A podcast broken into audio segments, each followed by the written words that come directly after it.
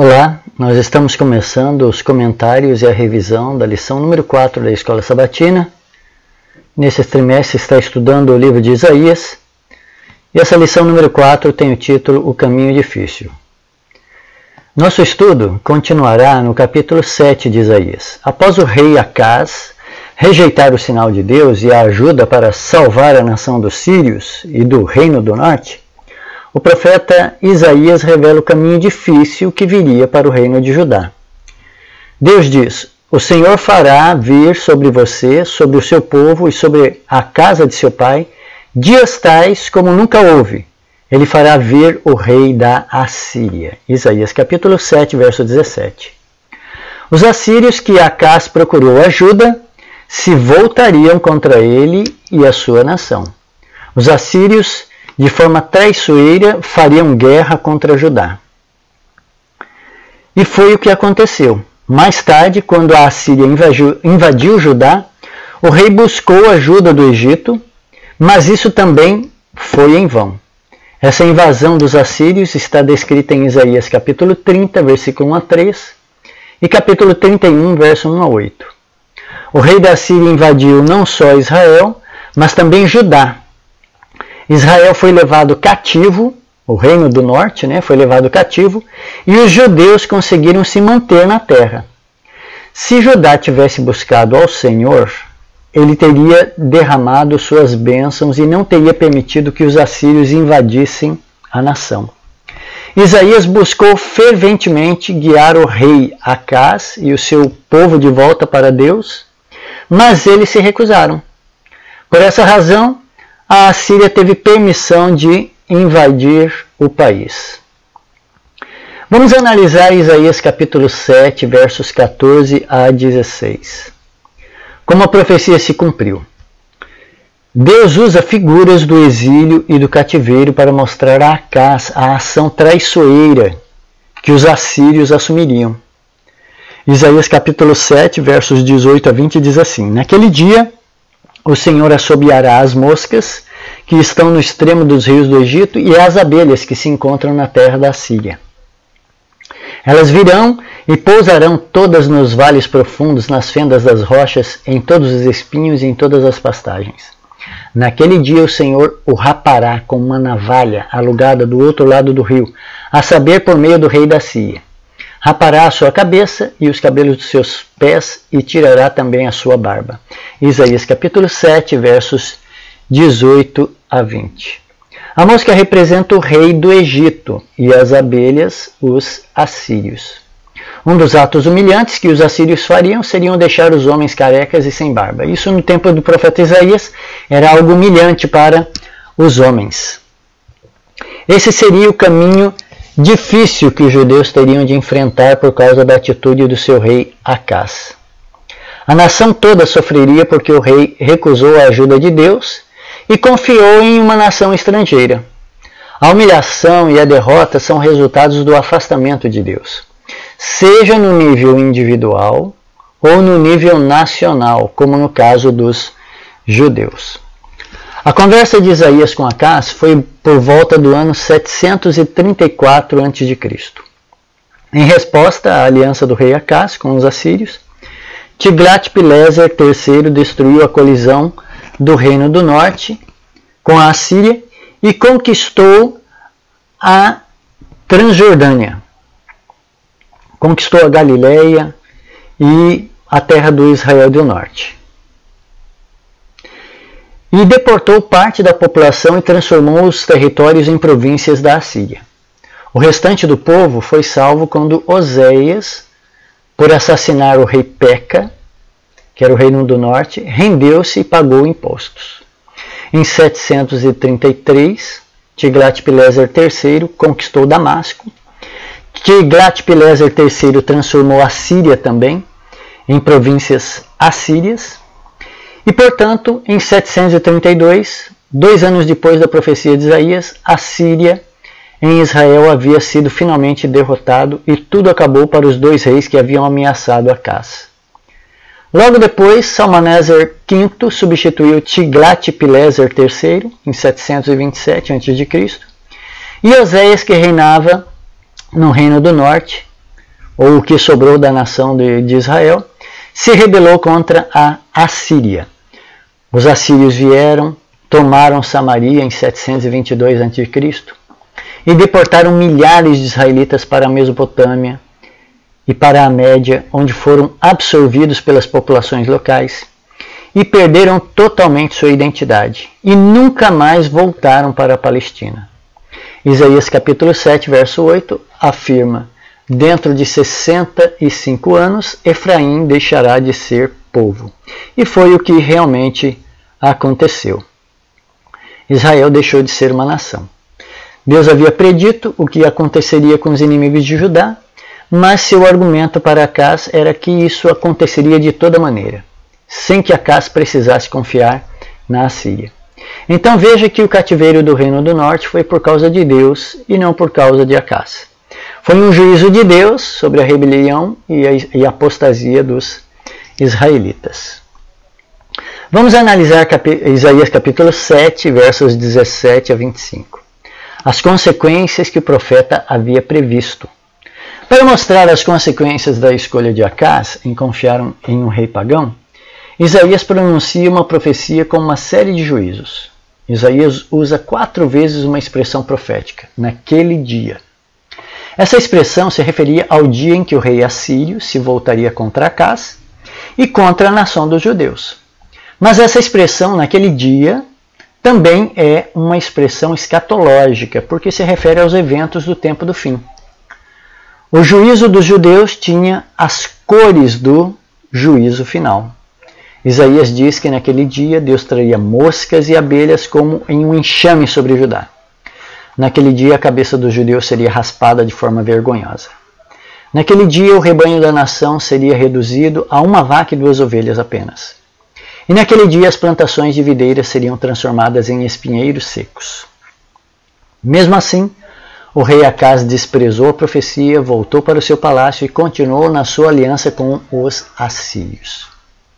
Em 2 Reis, capítulo 16, versos 10 a 18, temos um relato do que aconteceu depois desse encontro com o profeta. Acas foi para Damasco, a capital da Síria, para acertar a aliança com Tiglat-Pileser III. E ali ele viu um altar pagão. Mandou copiar esse altar, colocar no templo de Jerusalém. E o antigo altar de Yahvé foi substituído por um altar pagão. Todos os rituais feitos no templo passaram a ser feitos nesse altar assírio, um altar pagão, que não era do padrão que Deus havia ordenado.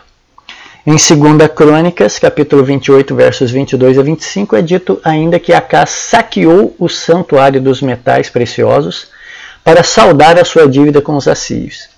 E depois disso serviu aos deuses de Damasco, fechou o templo em Jerusalém e encheu a cidade de altares para o povo adorar falsos deuses.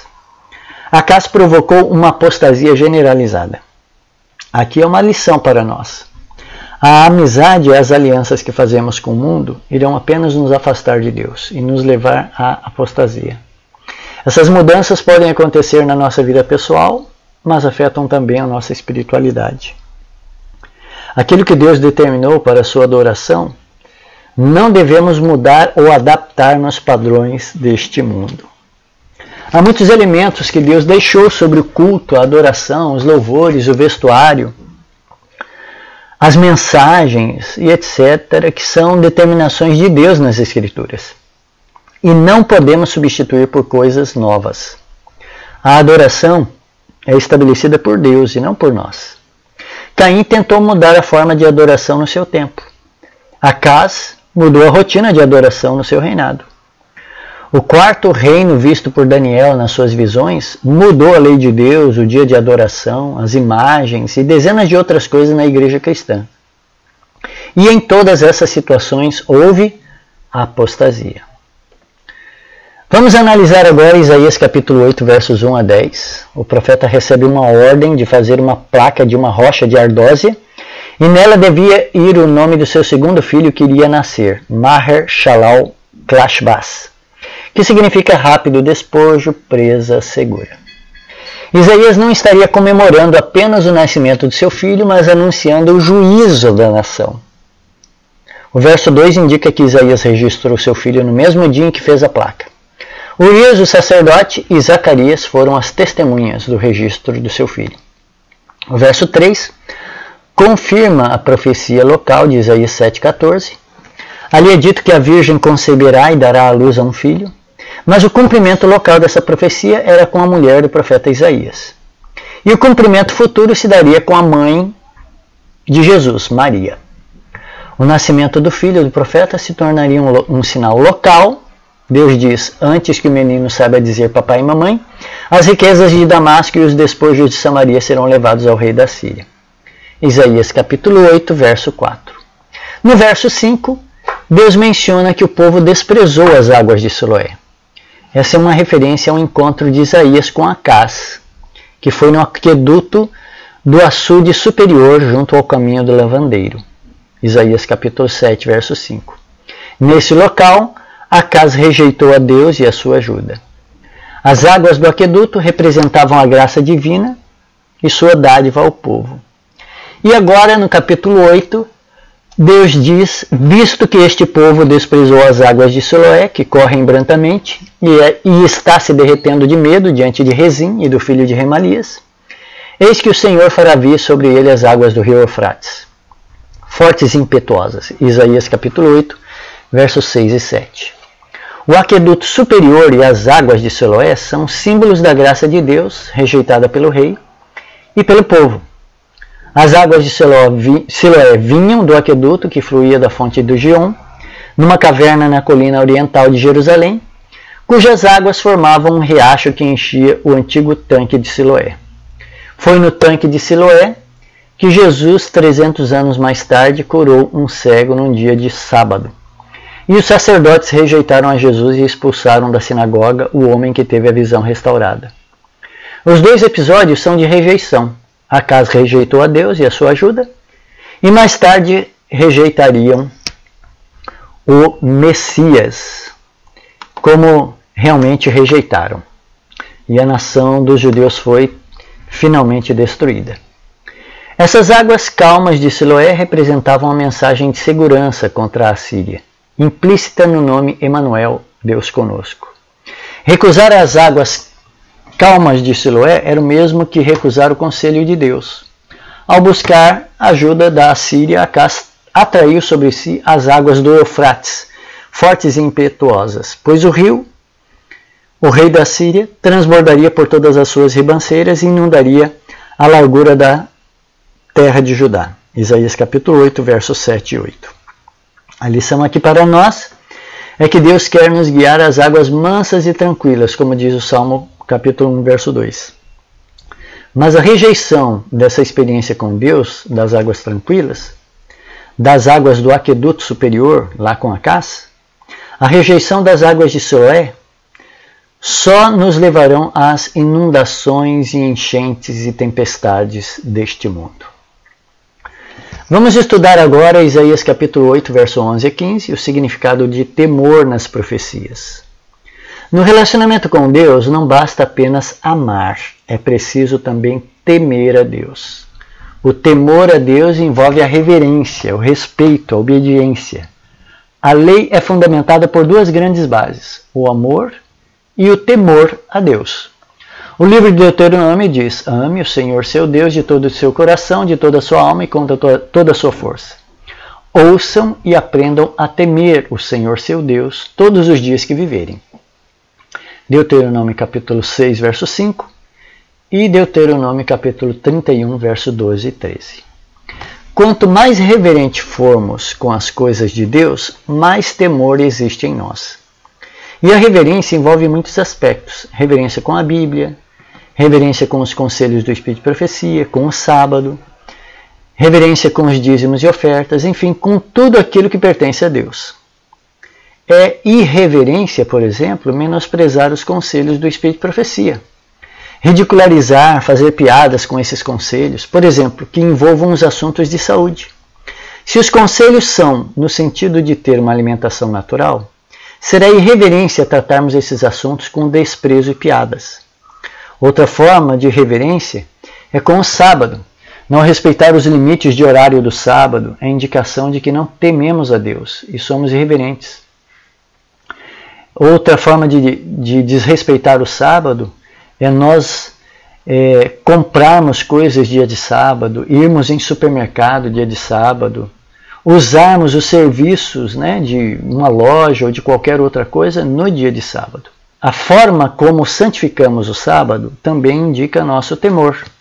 Se acordamos tarde e perdemos parte da adoração na igreja, se passamos muito tempo em redes sociais no sábado assistindo de tudo, isso indica irreverência, não tememos a Deus. O respeito por esses mandamentos espirituais é um indicador de quanto tememos a Deus. Se somos infiéis nos dízimos e ofertas, isso também é irreverência. O dízimo e oferta pertencem a Deus, e se retemos um ou outro, é porque não tememos a Ele. Roubamos a Deus quando não ofertamos, ou essas ofertas não são proporcionais às bênçãos recebidas. Quando há o temor a Deus, a gratidão será sempre expressa nas ofertas. Quantas vezes comemoramos aniversário e nos esquecemos de ofertar em gratidão a Deus? Nascem filhos, netos e nenhuma oferta oferecida. Somos aprovados em concursos ou começamos em um trabalho novo, ou há promoções, aprovações, temos resultados positivos em algum empreendimento e dezenas de outras coisas boas acontecem e nenhuma oferta de gratidão é oferecida a Deus. Tudo isso indica que não tememos a Deus. São muitos os que dizem cristãos, mas são raros os que realmente amam e temem a Deus. É o mundo que tem o temor que envolve o medo. Uma pergunta: existem coisas que o mundo teme e que nós cristãos não devemos temer? Sim, há muitas coisas que o mundo teme e para o cristão não deve afetar a sua fé ou ânimo. Talvez o maior medo humano seja a morte, mas Deus diz que os cristãos que morrem são bem-aventurados ou felizes. O apóstolo João no Apocalipse diz: Bem-aventurados os mortos que desde agora morrem no Senhor. Apocalipse 14, verso 13. Outra bênção do Apocalipse diz: Bem-aventurado e santo é aquele que tem parte na primeira ressurreição. Apocalipse 20, verso 6. O mundo teme a morte, mas Deus ensina que os cristãos não devem temer porque a morte não é algo negativo na experiência do cristão. Muitas vezes a morte é uma forma de Deus assegurar os seus filhos dos males deste mundo e garantir que eles estejam salvos para sempre. Jesus diz: Não temam os que matam o corpo. Mateus capítulo 10, verso 28. E Jesus diz: temam aquele que pode fazer perecer no inferno tanto a alma como o corpo. Há muitas outras coisas que o mundo teme, mas que Deus as chama de bênçãos. A perseguição, a pobreza, o martírio. Para todas essas coisas, Jesus diz: Bem-aventurados os perseguidos, por causa da justiça, porque deles é o reino dos céus. Mateus capítulo 5, verso 10. Outra pergunta: quais coisas o mundo não teme e que nós cristãos devemos temer. O mundo não teme a Deus. O mundo não teme a palavra de Deus. Mas o nosso temor é dedicado a Ele e a Sua palavra. O mundo não teme a palavra de Deus, mas nós cristãos fazemos a Bíblia a nossa meditação, estudo diário e regra de vida. Assim entendemos que há uma grande diferença entre o temor cristão e o temor das demais pessoas deste mundo. Vamos estudar agora Isaías capítulo 8, versos 16 a 22. O verso 15 indica o destino do povo que havia se esquecido de Deus. Muitos deles tropeçarão, cairão e serão despedaçados, serão enlaçados e presos. Isaías capítulo 8, verso 15. Mas Isaías em seguida diz que os discípulos de Deus deveriam fazer para não tropeçar ou cair. O profeta diz: Guardem bem o testemunho e cele a lei entre meus discípulos. Isaías capítulo 8, verso 16. O testemunho era a palavra dos profetas. E a lei são os mandamentos ali no Pentateuco. O profeta repete essa verdade no verso 20, dizendo: A lei e ao testemunho, se eles não falarem segundo essa palavra, jamais verão a luz do alvorecer. Isaías capítulo 8, verso 20. A quem o profeta estava se referindo? Aos médiums e os adivinhos, que Acas havia se envolvido na religião de mistério dos assírios. Acas não fez apenas uma aliança política, mas se tornou um adepto da religião pagã. 1 Crônicas capítulo 10, verso 20 afirma que Acá sacrificou culto aos demônios. Hoje devemos ficar atentos para as formas de feitiçaria, espiritismo e adivinhação que existem em nossos dias. Há várias práticas hoje que usam princípios do ocultismo na antiguidade. A nova era é um movimento cultural mundial que pretende ensinar um novo estilo de vida ao mundo. Esse movimento é tão grande que envolve conceitos de medicina, como medicina chinesa, acupuntura, homeopatia, iridologia e dezenas de outros procedimentos que seguem os princípios ocultistas. A nova era ainda usa os meios de entretenimento para divulgar os conceitos espíritas e pagãos. Os filmes e séries são os principais veículos para deixar a população do mundo informada e culturalmente familiarizada com essas coisas. O espiritismo e o paganismo estão como nunca antes na vitrine de Hollywood. Onde existe magia, superpoder, conceitos sobre alma, vida pós-morte, espíritos e etc., ali existe o ocultismo e o espiritismo representados em Hollywood. Os filmes de Harry Potter são um exemplo da promoção da bruxaria e que tem doutrinado pré-adolescentes na iniciação ao mundo da magia, mundo do ocultismo e dos conceitos pagãos. Os filmes da Marvel e da DC Comics também tentam aculturar os mais novos e os adultos nos conceitos pagãos. Ali estão deuses mitológicos como Thor, as Amazonas, representadas pela Mulher Maravilha, que tiram seu poder de deuses místicos. Isso não só se trata de ficção e entretenimento, mas de preparar a mente para conceitos concretos do dia a dia, onde Deus é esquecido e as fábulas são admitidas no estilo de vida. Mas a medicina é o maior perigo, onde é o maior perigoso meio onde ocultismos das religiões orientais têm se infiltrado. Métodos e procedimentos de curas orientais baseados no ocultismo são muito populares. A homeopatia é uma delas. Os remédios homeopáticos são feitos a partir de procedimentos ocultistas, de diluições e energizações. Esse tipo de medicamento deve ser evitado pelo cristão. O crente possui já os oito remédios naturais, que são os meios pelos quais Deus cura o seu povo. Outro procedimento ocultista é a acupuntura. Esse é um procedimento com agulhas que são aplicadas em pontos do corpo, a partir do conceito de Yin e Yang da medicina chinesa e da teoria dos cinco elementos ou cinco movimentos, que descrevem a teoria dos meridianos no corpo humano ou canais de energia do corpo. Esse procedimento também segue princípios ocultistas da religião chinesa e que devem ser evitados pelos crentes.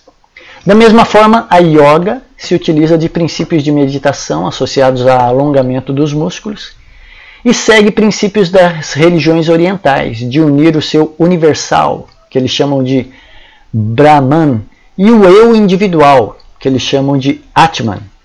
Na verdade, é a relação entre o ser humano com o todo universal e o universo.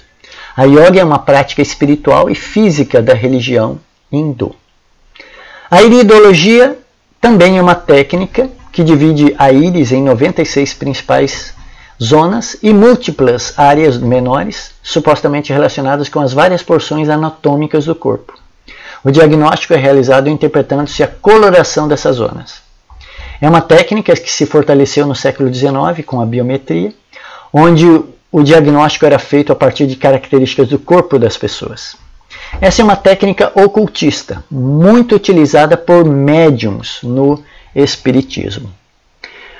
A medicina Ayurveda é de origem hindu, é considerada uma ciência da longevidade e tem sua origem na medicina do hinduísmo. Os promotores aplaudem isto como o mais antigo e mais completo sistema de medicina natural e como a mãe de todas as artes curativas, mas são princípios de uma religião pagã. Então, a medicina Ayurveda é de origem hindu. Se você quer saber mais sobre o assunto da medicina alternativa e seus perigos, peça que eu envie um livro chamado Cristianismo e Terapias Alternativas. Fisiologia e Misticismo. do autor adventista Hélio Grellman. E eu envio o PDF para você, para você ler, e ali vai ter muitas outras terapias que são terapias místicas que o cristão não deve fazer parte. Tem muita informação no livro em PDF. Peça para mim no meu WhatsApp que eu envio para você. Bom, essas foram as informações, os comentários e a revisão da lição número 4 da, da Escola Sabatina, lição 4 que falava o caminho difícil, que tinha esse título. Espero que você amanhã na Escola Sabatina e no culto tenha bons momentos na presença de Deus. Uma boa entrada de sábado para você, que a paz de nosso Senhor Jesus esteja com todos. Um grande abraço, logo nos veremos. Que Deus abençoe a todos.